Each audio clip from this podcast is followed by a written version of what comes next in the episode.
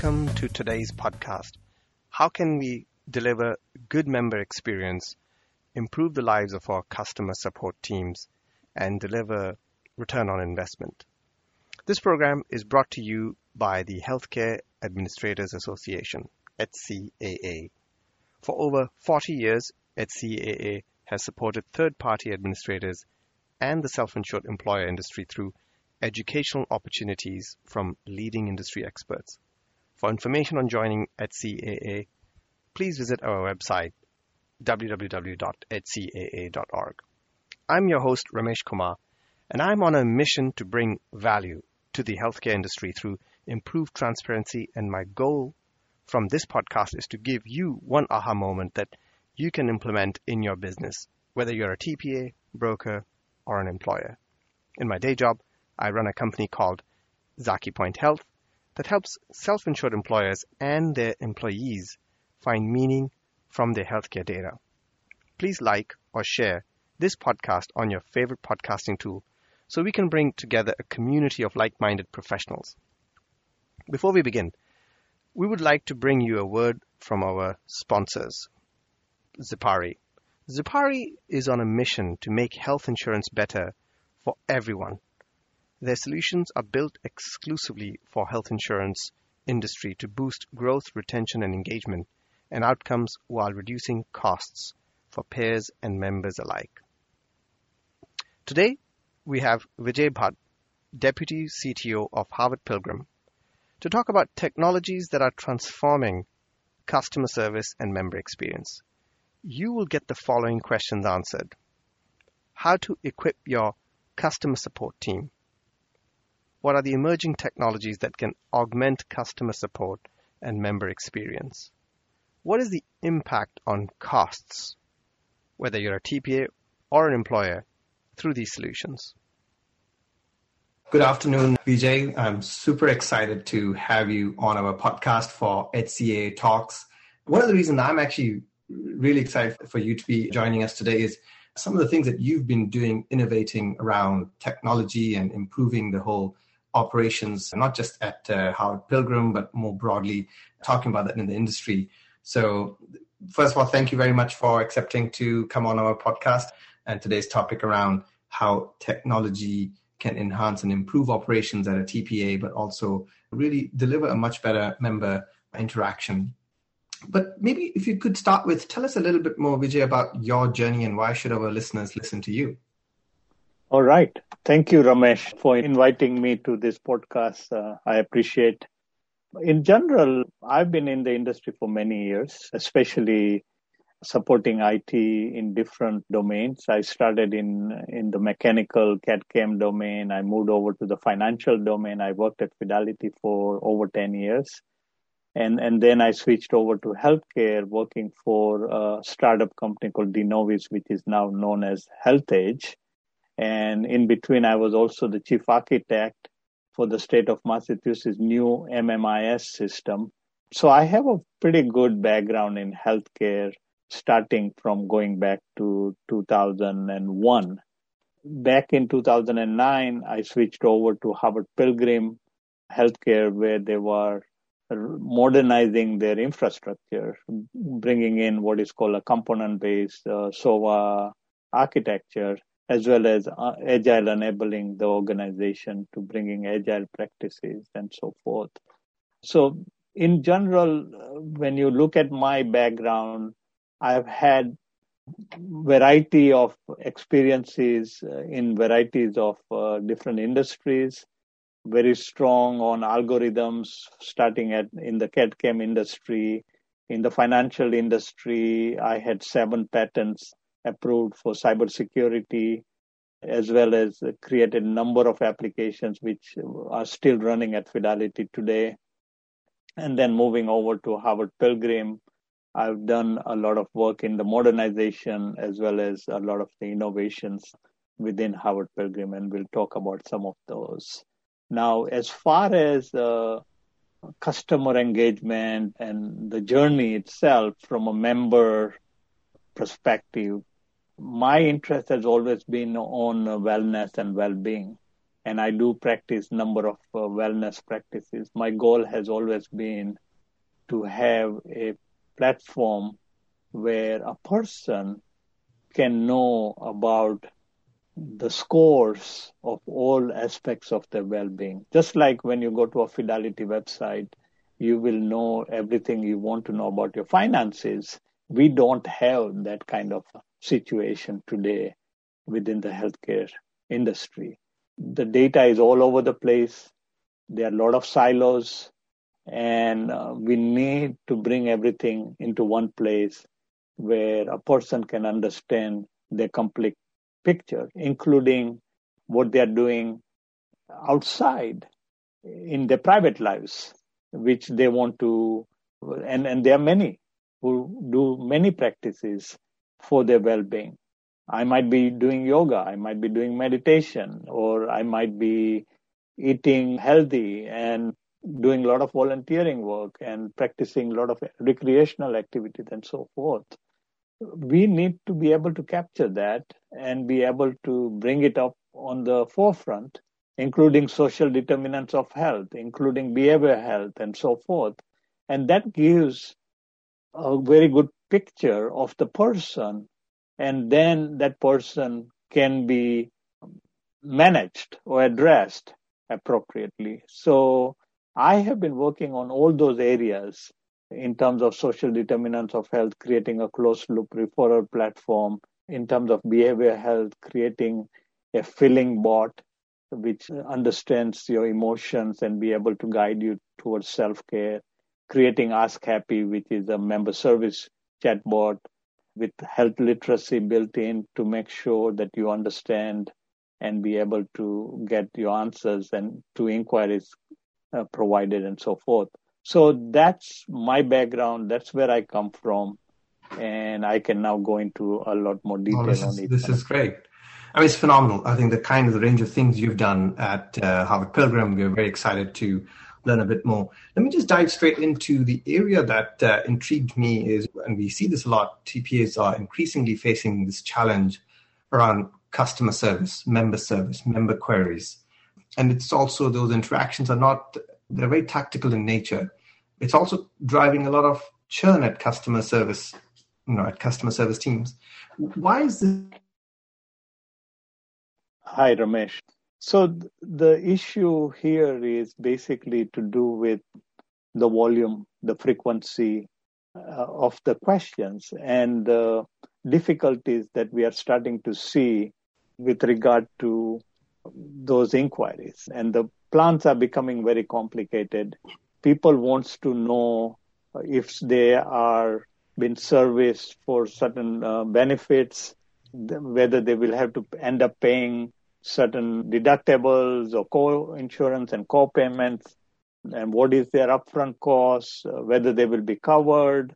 So they are. This is now getting into really complicated understanding of the benefit plans, and uh, you need to have well-trained member service staff who understand how to read this information and be able to relate back to their members. And uh, the training itself is a long uh, process. Now, with that in mind, you must also remember the salary of these uh, member service people. Though they need to know very extensive about the uh, they may not be well play, uh, paid in in pro- providing their services. The second thing is uh, to get this kind of people on board and then train them takes quite a while. So in in general, it's the difficulty of being able to answer some of these very insightful questions and the payment as well as the burnout that happens when when they are bombarded with tens and hundreds of questions on the day-to-day basis. And so they get tired to listening to customers. Sometimes they get tired to listening to customers uh, complaints and and there are lots of complaints that come through where uh, customers are asking why why am i supposed to pay so much and why am i not covered and why did i end up getting this surprise bill and, and so forth. So really, there is a lot of factors. It's not just one factor, and it's boiling now. And eventually, we need to do something uh, to address many of these kind of uh, concerns and to also address the low hanging fruits that member services are asked to do, like finding a PCP and all that. Those are very simple mm-hmm. questions which should be automated in my books. Mm. You talked about two or three broad areas here skilling, upskilling, which is an important need, requirement. Are you anticipating or thinking there should be different tiers of training? Are you imagining different types of questions customer service should be answering and they should be trained up for that and then the rest should be taken care of through tech? What, what is the mental model you imagine that works best? Yeah, absolutely, Ramesh. I would say that there are different tiers of training and there are different tiers of uh, questions. So there might be complicated questions with a lot of sentiments and emotions in it which need to be addressed by a person. And that person needs, needs to be trained in how to handle emotions and how to handle some of the uh, mental health issues that come with it and so forth. So that's a different kind of training. They have to be trained in a number of areas, not just simple customer service and knowing how to answer, but also in how to manage that emotions that are and the sensitivity that's taking place between the customer and the member service person. Whereas mm. at the same time, this low hanging fruit kind of question needs to be offloaded. They are standard now. They can be easily managed through right kind of technology to automate a lot of those uh, kind of questions. We don't need a member service to answer very, very basic questions about the individual's needs. So they may want to just find out what address they have on their record and they may have they want to change an address. They should be able to do that. Or they want to change their ssn they should be able to do that. They want to mm. change the date of birth. They should be able to do that. And at the same time they want to find a physician in a particular zip code. They should be able to do that automatically. I mean why do we they need to call a a member service person to help them with them if they have something on the fingertips that will allow them to do that very, very quickly instead of waiting in a queue to, to get service by a member service person. Yeah, quite a lot of kind of I, you know, specific, simple things, and, and, and we can probably expand that list to having like my claim status Correct. or balances, reviewing my balance, yes. getting my ID card.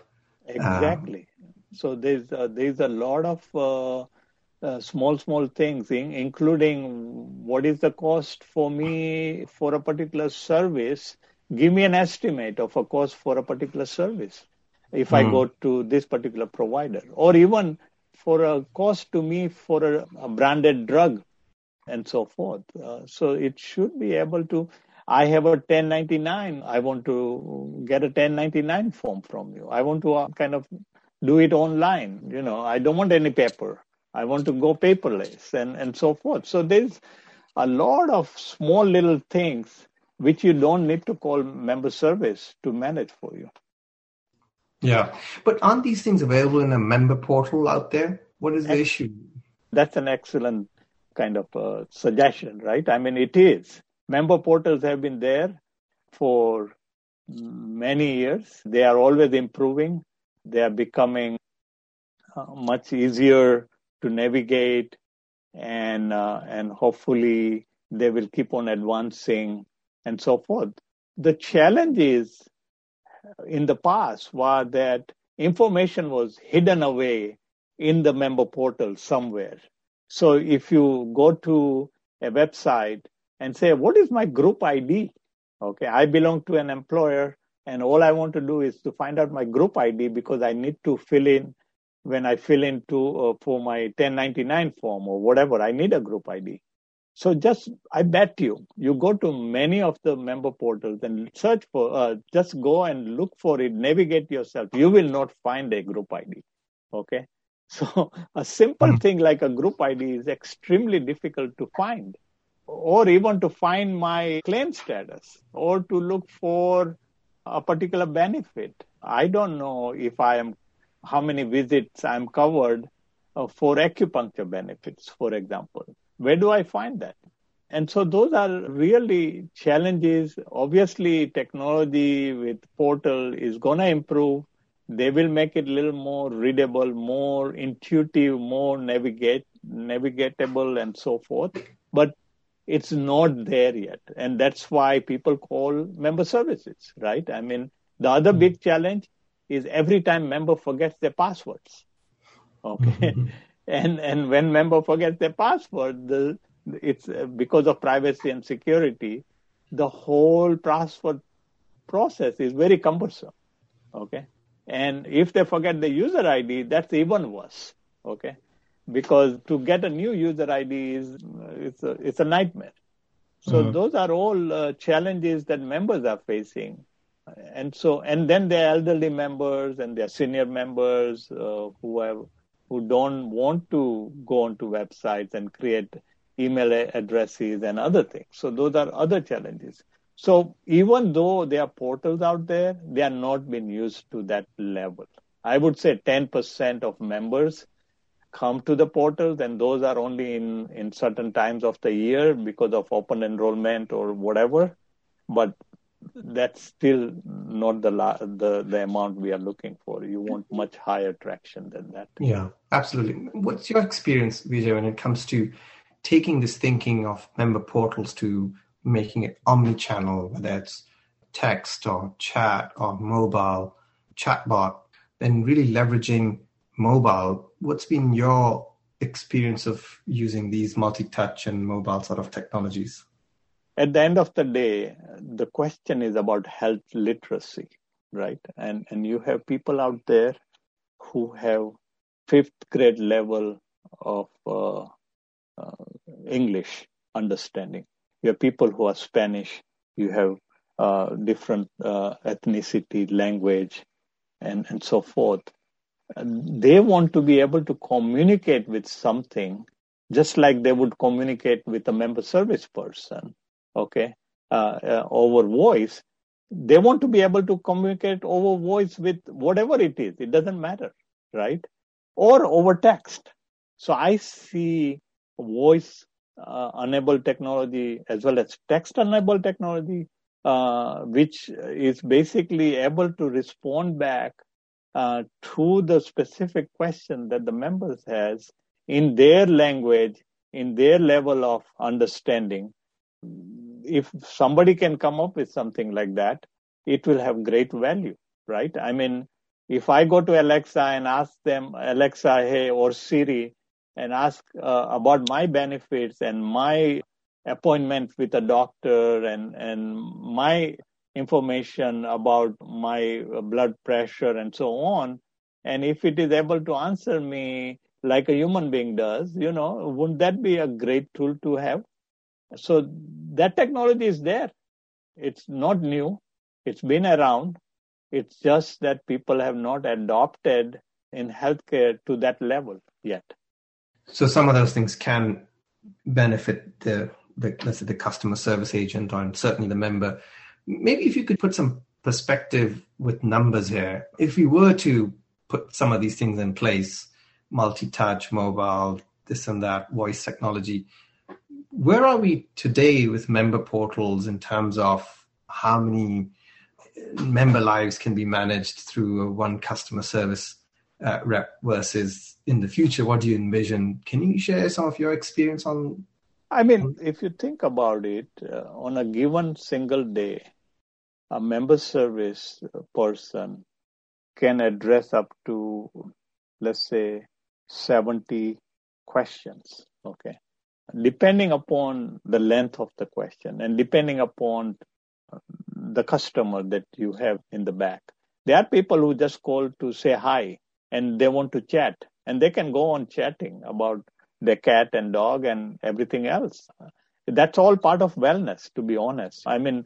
Listening is very important that's why uh, we have to have that part of member service still available to those kind of members because it's not just they have question about this this particular plan or whatever. It's about they want to express their feelings. They want to connect with somebody. They want to talk with somebody. They may be lonely and they just want to call in to chat. So we should be ready for that. So a member service now becomes a therapist too. Do you understand when we talk about the upskilling? Yeah, yeah, yeah. This is this is really interesting. I mean, I right. you know, I experience it at home where uh, my kid might be actually asking, saying something, but really there's something more behind it. So we all kind of we are irritated by some card or some bill, but there may be something bigger because you're dealing with healthcare. So that's the kind of upskilling we are talking about for member service folks is to kind of start to get into this emotional touch, sensitivity, etc. But as far as the opportunity goes for text enabled or voice enabled technologies, uh, there are mainly three KPIs, uh, and there may be other KPIs that I look at, right? One is how much coverage are you doing accurately for the intent that that particular member has in their inquiry. So the intent coverage is very important. The second one is knowledge delivery rate. Okay. And the third one is knowledge success rate. So when we talk about the intent coverage, that's the rate at which the chatbot accurately understands the reason a member is requesting support. Okay. Uh, the second one is the knowledge delivery rate. That's the rate at which the chatbot accurately understands the intent of the member's query. And the third one is the knowledge success rate, and that is the rate at which the chatbot solves the customer problems and questions. Okay. So when you multiply those three, you will get what is called a potential deflectable rate or a deflectable rate. Right. And that kind of gives you a very good idea of how much deflection you can do of member service calls to a particular uh, technology like a chatbot. So that's how you can measure the KPIs. Mm-hmm. Now, uh, in our case, I'll just give you a, a, just a background. The intent coverage we have today, and it's been going on. We went live with a chatbot called Ask Happy uh, back in uh, October of 2018. And obviously, we had trained it with our understanding of the member service categories of questions and so on.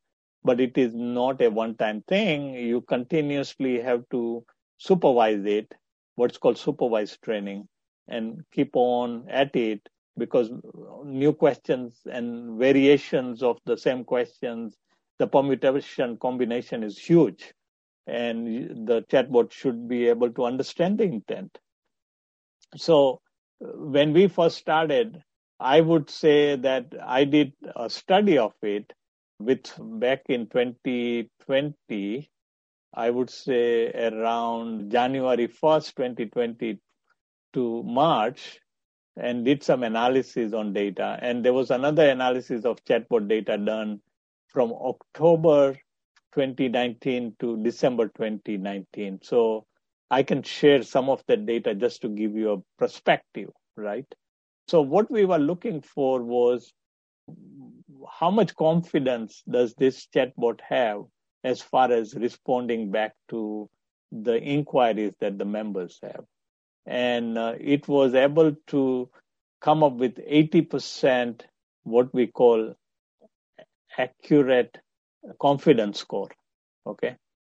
And then you, your chatbot should be smart enough to figure out what is not uh, the the confidence score and not respond back with a with just any answer but to respond back with a generic response which can then be told to go to a customer service or a member service and and so forth so there are different categories very high confidence high confidence medium confidence low confidence very low confidence or zero confidence and based on that you can uh, basically figure out where you want to sit. So we had very high confidence of 40%. We had high confidence of 26%.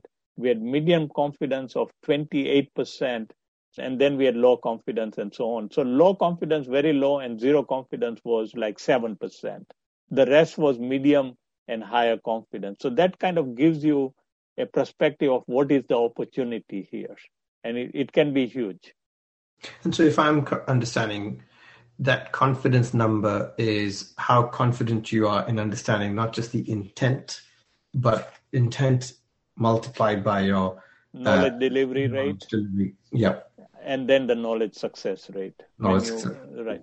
And that basically gives you a perspective also of what you can deflect towards such a device. And uh, what we found was based on all the inquiries we get, we can deflect almost 45% those inquiries to a chatbot. So that's your opportunity there. That's great. This is huge. So yeah. almost half. Yeah. yeah. You can out of the gate get there. And then over the next three years, where do you see this landing? I mean, obviously, uh, I see us. Uh, we started with a text based chatbot and uh, we wanted to service member service questions as well as answer some of the health literacy questions and so on. The chatbot needs to expand into servicing other areas like they are brokers and they are providers and they are customer, uh, they are employers and so on because they too come to our, our sides. Their questions need to be answered as well. So we, we don't fully cover that area yet, like the providers or the brokers. There's a big opportunity there as well. So that would be the next step in terms of creating the relevant training. Then obviously moving forward, we had the time during COVID, if you look at it, there was a lot of people had COVID related questions. Sometimes you just need to uh, provide a, a decision tree what we call for symptom checking for COVID. People don't need to rush to uh, an emergency or, or other places if they don't really have the relevant symptoms, right? So you can kind of address those kind of scenarios in your chatbot. Uh, another scenarios you can now start adding are, for example, do I need symptom checking for uh, emergency visits? Do I need to go for an emergency care for uh, a particular symptom? And if you have a symptom checker with, with the built-in decision tree, uh, like a triaging, it can tell you, no, you don't need to go there. You can uh, instead go to an urgent care or you can just call a telehealth and, and be able to address those. So those are opportunities. And then there are opportunities from a behavioral health perspective people have mental health concerns and issues, the chatbot should be able to address many of those, automate them, right? There are a lot of low hanging fruits in, there's a lot of opportunity there. You can do cognitive behavior therapy through a chatbot. You don't need a human being to be there. And then finally, if this cannot be addressed, you need to be able to transfer it to a live agent. And the live agent, again, we talked about it, they need to be emotionally and, and sensitive and be able to address some of the behavior needs as well as the member service inquiry needs and so forth. So the opportunities are tremendous. I think you, you laid out almost three or four layers, you know, the mm-hmm. operational kind of issues, mm-hmm. requirements, challenges. Then you've got the multiple stakeholders like providers and brokers and employers who could be mm-hmm. accessing all of this through technology. Then you've got the getting into a little bit more of symptoms, symptom right. checkers to diagnosing where to triage and get the member out to the to the right places of care. So really multitude. Let's take maybe the first area, and if you could help us put our head, heads around the the kind of impact it can have. And you talked about 45 odd percent of the calls and queries could be tackled. What does it mean from whether it's the savings or today, for example, I've seen one customer service rep may support 1,000 or 1,500 employee lives, which translates into maybe twice that, that number in terms of member lives. Any markers around there where if a TPA is putting some of these things in place, taking away 45 percent of their queries, what does that translate into impact, cost savings? So, yeah, abso- absolutely. So the, the cost for a member service call on average, Ramesh, do you know what that number is approximately? Five dollars? I don't know. It can be five dollars. It can be seven dollars. It can be ten dollars, depending upon uh, the nature of the call and uh, for what kind of product the call is for, and so forth. So let's take on average seven dollars. Okay, so seven dollars per call, and a member service, just a member service. I'm not even talking about provider service and so on. With maybe a million member lives. Okay, let's say or uh, thereabout, takes in per month, I would say about 80 to 100,000 questions. Okay. Now you do the math. If it is, let's say 80,000, you divide it by two, you have 40,000 questions uh, a month. You multiply that by seven, that's your savings there just to give you a perspective, that's what, 2.8 million, 3 million? Staggering. Yeah. That's huge. Yeah. So that's a, that's an opportunity, obviously. You need to get there over time uh, and, and so forth. Now if you take the provider inquiries. They may be sometimes more, sometimes less. They might be more costlier. So again, similar kind of numbers. You then have brokers and employers. So now you start adding up and you will see that it pays for itself very easily, multiple times, I would say. Yeah. This is great. This is really helpful.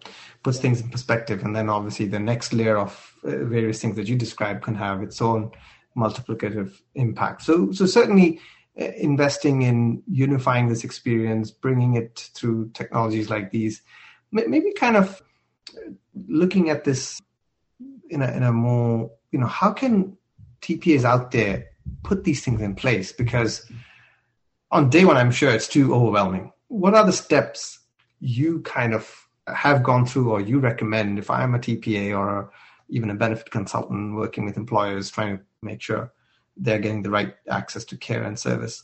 What steps would you put in place first? Experience is very important people who have done this, have gone through this before, that plays a big important role in executing a project of this nature, right? And getting the benefits you are looking for. Obviously, uh, there are certain statistics, certain analyses that uh, TPAs or benefit consultants have put in place to understand what kind of inquiries they are getting on, on regular basis.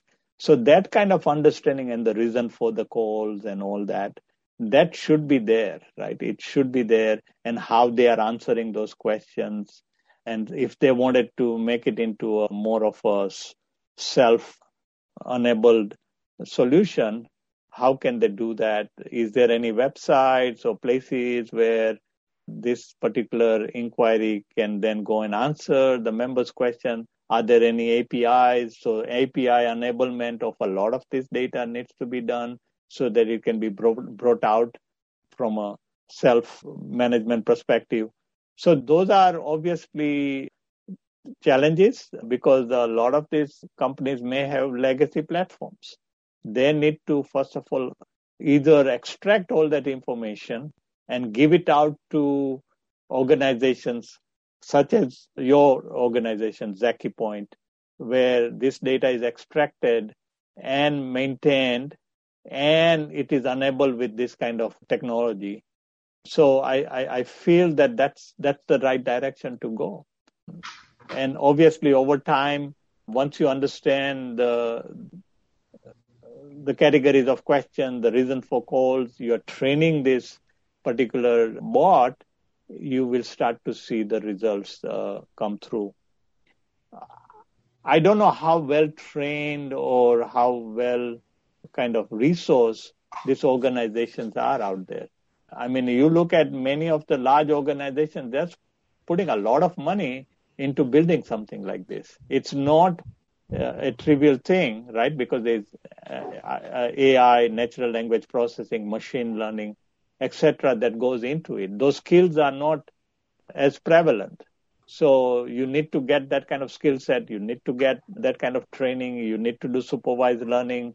There's a lot of factors involved in it. So you need to get and have some organization that can help you do it, or you need to build a team that knows how to do it. So I took away four steps actually, just to synthesize this. One is you need to have the experience of the team in house or through expertise out there, consultants to really help you diagnose. Second, I heard is having API flexible architecture where you can expose the data to whoever else and third parties. Third, I did hear is really important to understand whether you call the type of questions you are you are seeing at your call center, an analysis of how much is going through, you know, these transaction calls and stuff like that, so that you can understand where you want to focus and prioritize, and then working with the right kind of third party companies, solutions who have the right toolkits, technologies around artificial intelligence or data management and other things. So kind of as, as a blueprint to keep those things in mind. And, and again, you talked a little bit about where you can take this transformation. This is quite helpful. Any resources that you would share with our listeners as they kind of go down this journey of improving these operations for the call center teams and member services team? I mean, resources, you have to look around. I mean, if you go to harvardpilgrim.org uh, website on the right, bottom right corner, you will see a chatbot called Ask Happy. And if you type in any question, it will basically understand your intent and be able to answer back. Obviously, if you are behind login, that it becomes even more powerful. This is before login. So it is only whatever publicly available information. You can uh, look at it and see how it works. But behind login, basically it, it becomes more powerful because it gives you very specific information about your own plans and uh, your own benefits and so on. And so that is a, that is done through APIs and that is done through extraction of certain information and so forth. In my books, that's a, something one can look at and play with it and you will get an idea how these things work.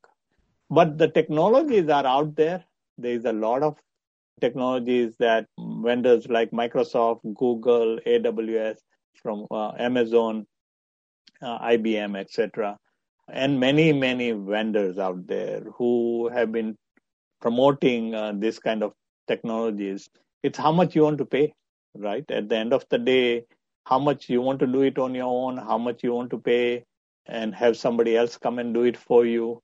So that's something to decide. I mean, you they might do 50 questions or 100 questions. Can, uh, these are canned questions, but you have permutation combination of thousands. So that would require continuous supervision to know what's going on, what kind of questions you are going, how are you going to train it, and so on. So there is a there is a resource or two that you need to dedicate to this thing as well. Mm, wonderful. This is great. Yeah. I know there's been huge, some lots of nuggets of ideas. We could carry on forever, but I think this really gives a lot of good flavor. If our listeners want to get in touch with you, how can they get in touch? Yeah, so they can reach out to me via my LinkedIn profile, Vijay Bhatt, and if they search for me in Vijay Bhatt uh, at Harvard Pilgrim Healthcare, we are now known as Point 32 Health. We just very recently combined with Tufts Health Plan. So we are much larger now. We have about 2.4 million members. And so we are now known as Point 32 Health. Uh, so you can reach out to me. And uh, if you need any kind of suggestions or advice, I'm always open free. That's great. That's great. That's good. Well, there, there you have it, our listeners. Really, really thankful to you, Vijay, for sharing your insights with the work that you're doing with this kind of level of population and the technologies. Once again, thank you for your ideas. Thank you, Ramesh. It was nice talking to you. Great talking have to you. Have a great too. afternoon. Yeah. You too. And I would like to thank Zipari, our sponsor for this show. Please join us again for another podcast in the series brought to you by HCAA's Voices of Self-Funding. Please like and share so we can build a community of like-minded people and tell us about topics that we should bring to you next. Please watch your email for updates on upcoming guests. I'm your host, Ramesh Kumar, Zakipoint Health.